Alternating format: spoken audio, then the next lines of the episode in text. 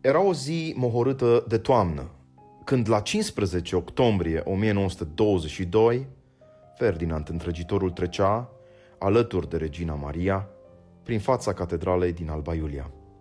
Suna ceasul deșteptării.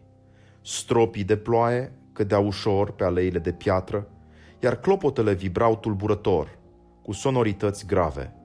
Sub un baldachin dichisit, nepotul regelui Carol de Hohenzollern și nepoata regina Victoria a Marii Britanii urmau să fie încoronați ca prim monarhi ai României Mari. Slujba religioasă n-a durat mult, dar a dus binecuvântarea lui Dumnezeu peste tânăra țară. Făceam parte din familia națiunilor libere. Totul vestea o nouă eră. Coroana de oțel a suveranului Ferdinand și podoabele de aur ale reginei Maria, mantiile lungi, corala solemnă, invitații de seamă. În acel ceas, pacea domnea peste Europa. Visul României mari, cărturari, farisei și țărani. Mihai Neamțu, editura Doxologia, 2018.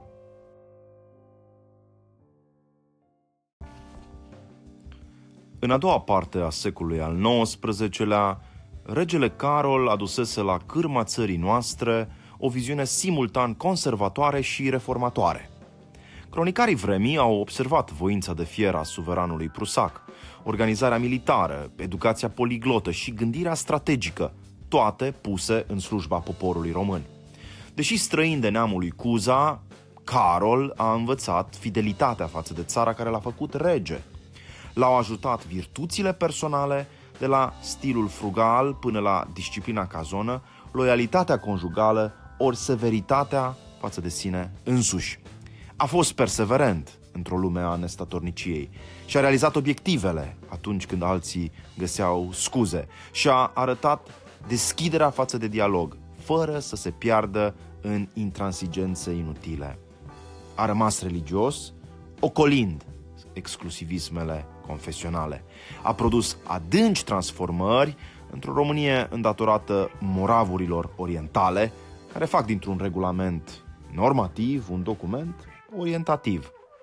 Carol în sfârșit s-a dovedit capabil să depășească momente tragice din viața intimă a familiei sale, cum ar fi pierderea singurei fiice, Maria, sentimentul unei veritabile misiuni istorice, plasată sub semnul proniei divine, nihil sine deo, l-a făcut să se dăruiască fără rest națiunii române. Pentru ca iubirea de țară să fie deplină, Carol a acceptat până și ideea ca România să lupte împotriva Germaniei, țara natală. Spre bătrânețe și-a căutat un bun moștenitor în persoana lui Ferdinand, nepotul său, și n-a greșit deloc.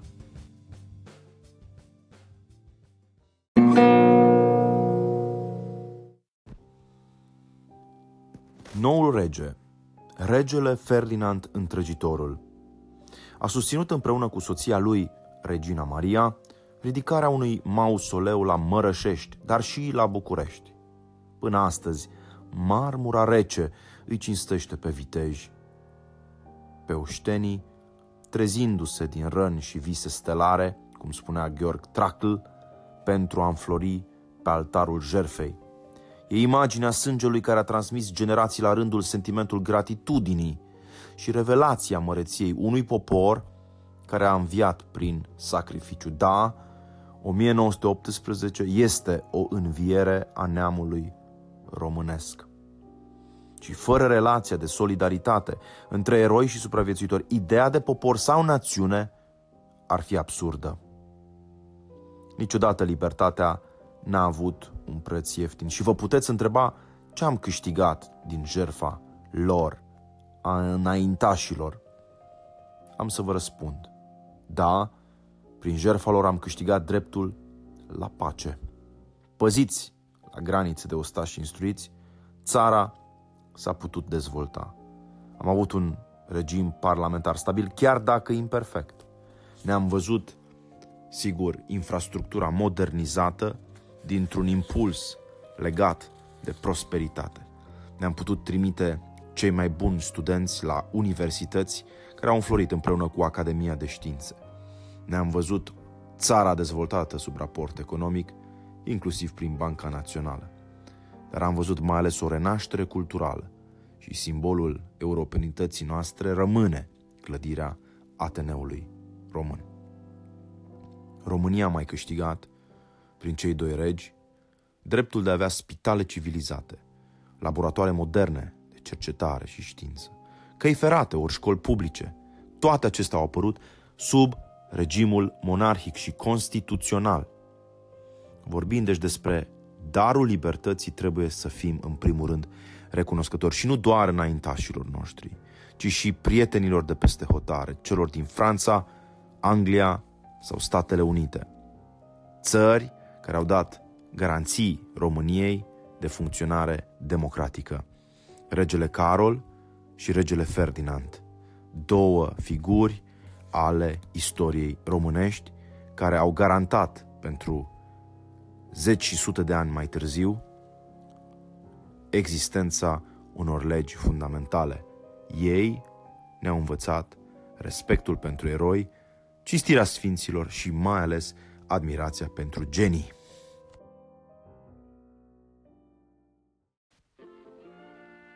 România Mare și-a meritat titlul nu din perspectiva întinderii geografice, una impresionantă de aproape 300 de mii de kilometri pătrați, ci ca realitate politico-spirituală. Măreția este darul libertății, virtutea cardinală care facilitează participarea atâtor minți strălucitoare la jocul creativității. Și darul măreției și darul libertății este cel mai mare dar al unirii. Mii de români după 1918 s-au putut manifesta într-un joc secund al ingeniozității în domeniul tehnic, artistic sau literar. Au putut să-și dezlănțuie energia creatoare oameni de mare anvergură, precum Angel Salini sau Traian Vuia, printr-o cultură națională slujită de Lucian Blaga sau alți mari scriitori, geniul local întâlnește universalitatea. Potențialul de excelență al fiecarei persoane umane are nevoie de un ambient specific. El se manifestă într-o societate liberată de ierarhii rigide și principiul fondator pentru asemenea societate este principiul libertății individuale. El încurajează apariția talentului creator. Libertatea dă șanse elanului antreprenorial. Libertatea aduce prosperitate, iar Constituția din 1923 a consfințit această libertate. Nu e deloc întâmplător faptul că România a permis unor genii precum Henri Coandă să se exprime plenar după război. Inventatorul motorului cu reacție a transformat radical industria aviației și a făcut-o eliberându-se de o superstiție, superstiția mioritică a neputinței. Zestrea poporului român s-a îmbogățit prin acest apetit pentru victorie, al unei generații îndrăgostită de succes. Gustul corifeilor pentru măreție a făcut din România o putere politică importantă pe harta lumii. Nu ne-am pierdut relevanța însă nici în domeniul valorilor spirituale. Dintr-o provincie a vechilor imperii, fiecare regiune istorică devenea o piesă unei construcții coerente, a unui puzzle interesant. Din fosta Galiție și până în Banat, din Tighina Hăt spre Pecica ori Salonta, din Calafat și până la Sulina, românii au început să călătorească nestingerit. Noile împrejurări erau fără precedent.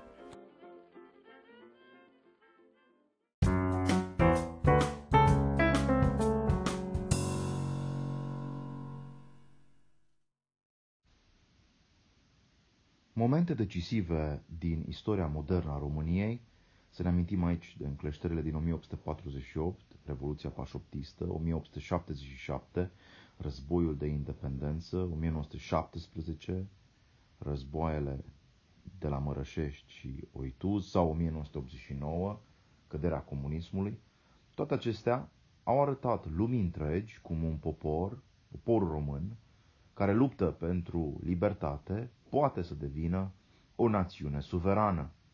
Nici o lege a predestinării nu ne spunea că Marea Unire trebuia să aibă loc. Cu toate acestea, în chip aproape miraculos, ca să-l cităm pe Neagu Giovara, se întregise țara și spre răsărit și spre apus. De ce s-au întâmplat toate acestea? Pentru că am avut lideri vizionari și eroi capabili să acționeze în numele unui ideal. Pentru că au existat nu doar țăranii, cei care au luptat la Mărășești și Oituz, ci și regele Ferdinand, cel care s-a ținut de cuvânt, regina Maria, mama tuturor răniților, Ionel Brătianu, diplomatul de geniu, generalul Avrescu, bravul militar curajos, Iancu Flondor, bucovineanul plin de silință, Iuliu Maniu, transilvaneanul patriot, Alexandru Vaida Voievod, Vasile Stoica, Nicolae Titulescu și mulți alții. Procesele istorice, prin urmare, sunt un exercițiu de imaginație morală.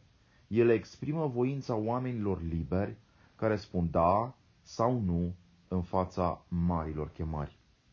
Profeții renașterii spiritului românesc au trezit conștiința lui Mitică, mutând dezbaterea din mahalaua mizeră către agora cetății. Conduși de lideri vizionari, precum basarabenii și bucovinenii, bănățenii și dobrogenii, muntenii sau maramureșenii, oltenii și ardelenii deja menționați, românii au înțeles că unirea înseamnă putere și că națiunea politică există pentru a proteja libertatea fiecăruia dintre noi. Pilda boierului bucovinean Iancu Flondor ne arată că o patrie măreață actualizează principiul cetățeniei active. Cârcotașii, ori spărgătorii de semințe, rămân specialiști ai bârfei. Ei nu fac parte din scena mare a istoriei. Numai prin fapte de extraordinar curaj, faptele de arme, bunoară din 1917, gustul românilor pentru cancan și frivolitate a dispărut, cel puțin pentru o vreme. Pe lângă spiritul libertății, care a animat oamenii simpli, dar și elitele, două alte realități culturale au cimentat legăturile între oameni. Limba română și credința creștină. De la Nistru până la Tisa, din Rădăuți către Bechet sau Calafat, urmașii lui Decebal și Traian se puteau înțelege unii cu ceilalți și recunoșteau totodată existența unui Dumnezeu deasupra tuturor neamurilor. De-a lungul ultimelor 2000 de ani, creștinismul a susținut această implicare a poporului. Fidelitatea față de patrie nu exclude căutarea harului divin. Dovadă sunt valorile profunde împărtășite de preoții români de pe front, dar și de oameni precum Iuliu Maniu, credincios greco-catolic și prieten al anglo-americanilor, Vasile Goldiș, profesor la Institutul Teologic, Onisifor Ghibuș și alți corifei ai Unirii. Doar după câțiva ani însă, ani de grație, construcția României Mari avea să fie bulversată de toxicitatea ideologiilor păgâne din vechiul și bătrânul continent, a unor mișcări extremiste care au bagiocorit, au maltratat și au exterminat generații întregi, grupuri etnice și clase sociale. Denigrarea burghezului sau defăimarea străinului au devenit rapid modalități de emancipare, chipurile, politică pentru comuniștii sau fasciștii Europei. Rezultatele, catastrofale, se văd până astăzi.